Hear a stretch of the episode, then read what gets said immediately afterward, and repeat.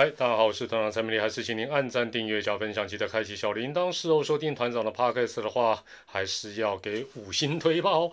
好久不见的一周点评又来了，一周点评时间有点错乱，有一段时间是礼拜一，后来改到礼拜天，现在不定期，不定期一周点评，没有字幕，时间太赶了哈，所以是微直播，请大家多多包涵。那今天要点评的是刚刚出炉的中职金手套奖。一开始哦，忍不住还是要讲一个题外话。话说，下周一十二月二十号，联盟就要举行颁奖典礼。那资深球迷应该都还记得，以前有一段不短的时间呢，很多得奖者或入围者都缺席中职的颁奖典礼，尤其是想家归心似箭的洋将，所以呢，就会出现球团呢只好派代表来带领奖项。那因为是带领哦，就是说少数还。帮忙念一下那个，呃，比如说杨绛，或者是那个不管是谁啦，就是帮忙念一下他的感言哦，念念念，这还算不错的哦。其他呢，这个一开始哦，可能比如说球团就派，好像出公差派代表，这个人就一直上去，一直上去，一开始可能还讲点客套话，哎，大家笑一笑。但是呢，这个专业带领人一直上去，一直上去，上去久了之后呢，场面就越来越尴尬。好，越他因为又不是他得奖，但是他一直上去，一直上去。那后来就变成有些时候就说是啊，谢谢就下去。那这个事实上都让颁奖典礼啊的完整性或者是整个内容来讲，呃，其实是还有效果打了很大的一个折扣。那为了改善这个现象，当然也为了鼓励选手要参加颁奖典礼。那根据中职联盟规章规定，哎，重点来喽，这是规章规定的哦。各奖项得奖人必须亲自出席领奖。那如果没有出席颁奖典礼啊，奖金呢就会减半。这是列入规章的哦。哦，那原因就是刚才前面所讲到的这个。那今年大家都知道，受到疫情的影响，总冠军赛甚至于 还好没有打到圣诞节，但也打到了十二月呃才结束。那中职当然为了体恤洋将的返乡心切。啊，所以蔡其章会长特别用特别条款，重点哦，因为要改规章太麻烦了，所以他是用一个特别条款。那当然，我相信各队也是呃认可的一个状况之下，那免除杨将亲自出席今年的颁奖典礼，那就说。否则，按照过去没有出席哦，就要减班。那事实上，对于呃一整年甚至于很长时间待在台湾，而且又有这种呃相关检疫啊等等这些规定的这些洋将来讲，我想这样的一个呃方式来讲是呃很体贴的。那当然也请他们就是回国之前哦，如果已经确定是哪一些大奖的得奖者又要提前离开，就用录影的方式到时候来发表感言。哎，这变通了，真的不错。那这个新闻见报之后。啊，我我发觉几乎九成九的球迷都觉得是一项德政，那少数就说啊，整个废除废除这个规定没有了。我这样讲你就知道，他设定规章设定这一个呃，也不能讲惩罚了这一项规定的缘由是这样。那大家都认为说啊，这一次这样应变很弹性哦，因为疫情的关系。那其实哦，现在这个年度奖项奖金并不是很高了，对于现在这些球星拿到的薪水来比，说真的，你给他减半。不能讲不痛不痒，但事实上，呃，不会影响到他呃要回国或者是不参加的意愿与否。但俗话说，不因善小而不为。比如说，哎，联盟发现这一个，而且据了解是还蛮高层的，他们聊着聊着就发现有这样子的一个呃一个状况，哎，就决定用特别条款。那我觉得任何的改善，只要是正确的，联盟也好，球团也好，包括我们个人也好。都是好的，必有回响所以我们这边也给联盟拍拍手。哎呦，题外话讲那么久，拍谁拍谁。回到今天的主题，今天的十二月十三号，那联盟刚公布了年度的金手套奖，其中有比较不需要讨论的啦，只要恭喜他们就好。就二游啊，林敬凯、江坤宇，三垒二是王威成，一垒的许基宏。这四位得主应该是不用特别讨论的。那不管你是不是支持他们，支持他们这一队，应该都会觉得他们是实至名归。而且这四个都是连庄的厉害角色，所以我们就给他掌声鼓励。啪啪啪啪啪。投手的部分呢，哎，杀出了乐天的羊头豪进。那大家普遍都原本以为，就是说印象当中好像应该都是先发型的投手来得奖，因为他有一个门槛，就是呃投手的投球局数至少要到达一百二十局。那这个后援投手中继的应该不会得奖，但是忽略掉还有另外一个门槛是否这个非先发的，就是你要出赛四十场的另外一个门槛哦，所以大家可能焦点都只摆在投一百二十局的这些先发型的投手哦，那没有忽 有点忽略掉还有这个四十场的这个另外一个门槛。那仔细看豪进的数据哦，其实真的也蛮特别蛮厉害。他投球局数才刚过八十局，八十又三分之二局，但他的守备机会却是所有所有真的是所有。今天再确认一下，是所有中职投手之冠，不管是什么角色，他守备机会最多。那原迷朋友当然可能会知道更深入的原因哦，除了数据以外的原因，但我们纯粹从数据来解释，豪进呢，他是全联盟最会制造滚地球出局。他如果说他第二。很应该没什么人敢说他是第一了。那如果我们抓至少在今年要投个四五十局以上的话，他二点二四六的滚飞比应该是难破万了哦。因为有些投的局数少，这个滚飞比比他更夸张哦。这个滚地球出局比他更多，但是局数太少，抓个四五十局，他二点二四六应该是难破万。加上呢，他守备机会多，但他只有一次的守备失误，另外还外加。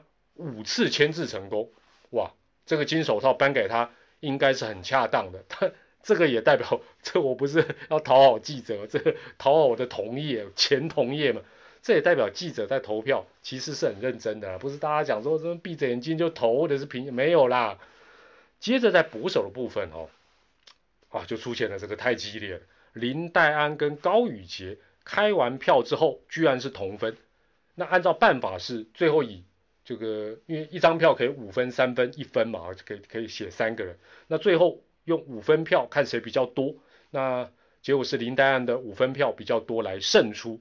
当然这个部分也引起讨论，相对来讲是比较多。那因为哦高宇杰的守备率是优于林黛安的，更重要的是阻杀率哦，高宇杰是以零点四七九碾压林黛安的零点三一六，快要五成的阻杀率诶，神鬼级啊！怎么会搞到同登同分呢？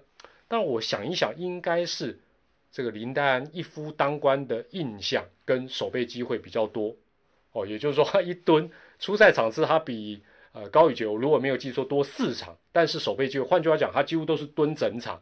那可能在呃爪队这边会有一些轮替，所以林丹让投标记者留下啊留下比较深刻的一个印象。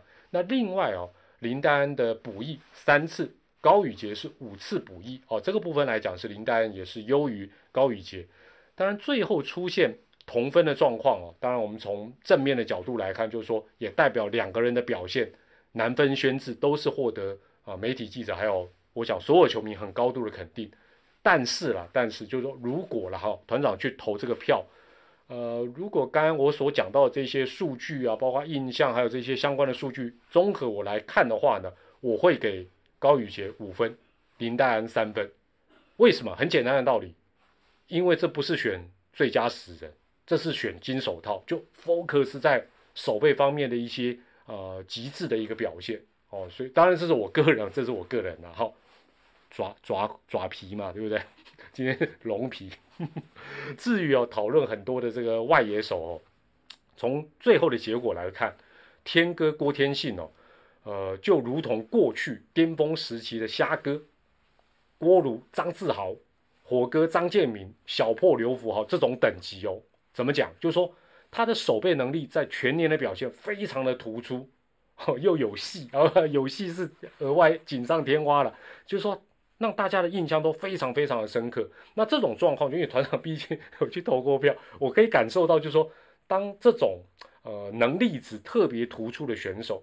大家都觉得说他动不动就是演出什么五星六星美记的记者在投票的时候，通常就是大概会稍微瞄一下他年度的成绩，就说我一定投你啦，我只是投你五分还是三分，大概大概都是这样。我相信过去虾哥啦、呃志豪啦、火哥啦、小波差不多都是这样的一个状况。那只当然了，你如果那一年一看哇，对，譬如说像虾哥今年有有有衰退，我要起来查胸这，那当然就不行。哦，否则的话，大概只是确认一下，说哦，天哥哦，这个还是数一数二，或者是排前几，就给了哦。那选票上大概就一定都有天哥的名字。我待会会跟你讲，我为什么有这个把握。差别就是你给他五分，还是给他三分，这两个一定最多。那另外就啊，好吧，那我给他一分，就是这样。那至于邱丹获得第二高的分数哦，也是今天我想网友争论最多的一位。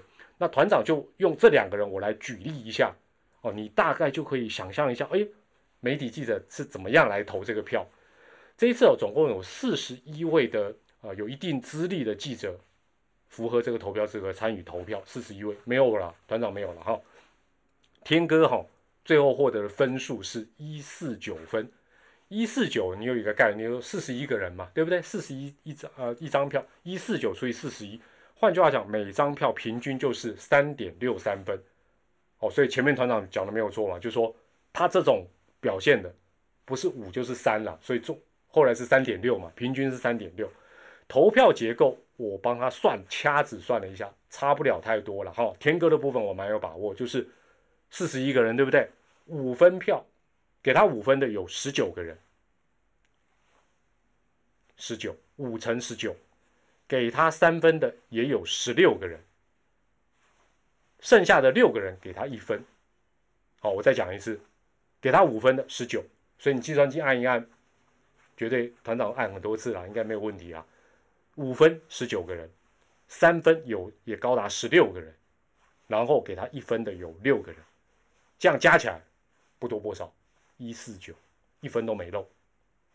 邱丹的部分一百零四分哦，这个 争论很多，一样我们把它除以四十一个投票记者，平均给他的分数就不到三分了，是二点五三分。那我也试着回推一下，邱丹的投票结果大概是怎么样？五分大概是十个人。三分十二个人，一分十八个人。那你说，哎，还有一个人不一定要写他，所以应该有一票完全没有给他分数，就是 不认可，不认可邱丹。这这这当然是团长推的，你不要当真，你不要总说团长你有去偷看什么？没有啦，这是我就是凭着报照的数据我去回推的。哦，所以他的五分是十张，三分十二张，一分十八张，这样加起来。也是一百零四分，有一票就完全没有写邱丹。那邱丹当然，大家说大大家一直在讨论，但你绝对没有办法忽略，就是他手背就是零失误嘛，零失误这一项他又过门槛，就非常的吸睛。但是呢，从刚才团长去回推回算的这个投票结构，大概也有接近一半的投票记者对于他这一个完美哦，守备率百分之百，这个完美。抱持一个比较保留的看法，甚至有人可能连一分都没有给他。哦，我这是合理的推论这有点点像什么？团长举个例子，大家想象一下，就像体操很多项目完美落地，但是你过程不见得大家认可，完美落地不见得就要给你十分，给你满分呢，道理是一样。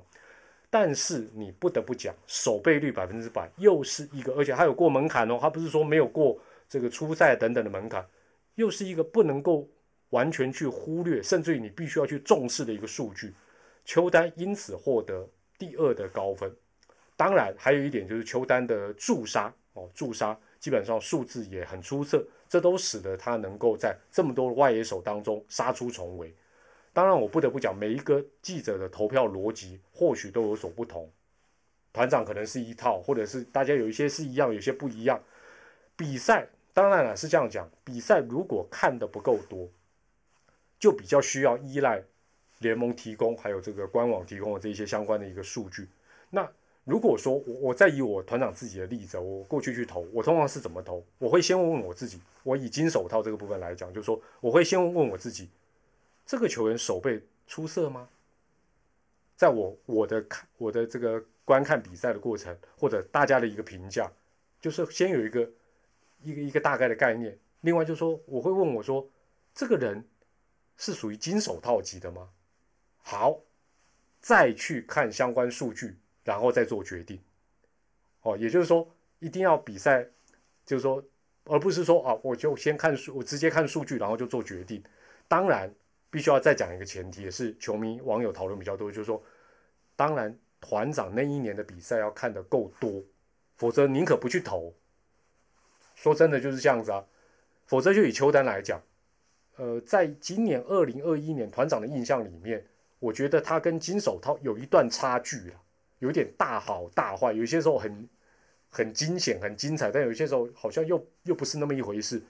但是也可能是团长原队的比赛看的不够多，我也必须很客观的这样讲。你如果说是爪队的，我可能大概就是詹皇啦啊，或者说是陈文杰啦、陈子豪啦，或者我印象应该就很深刻。但是原队的可能看的真的不够多。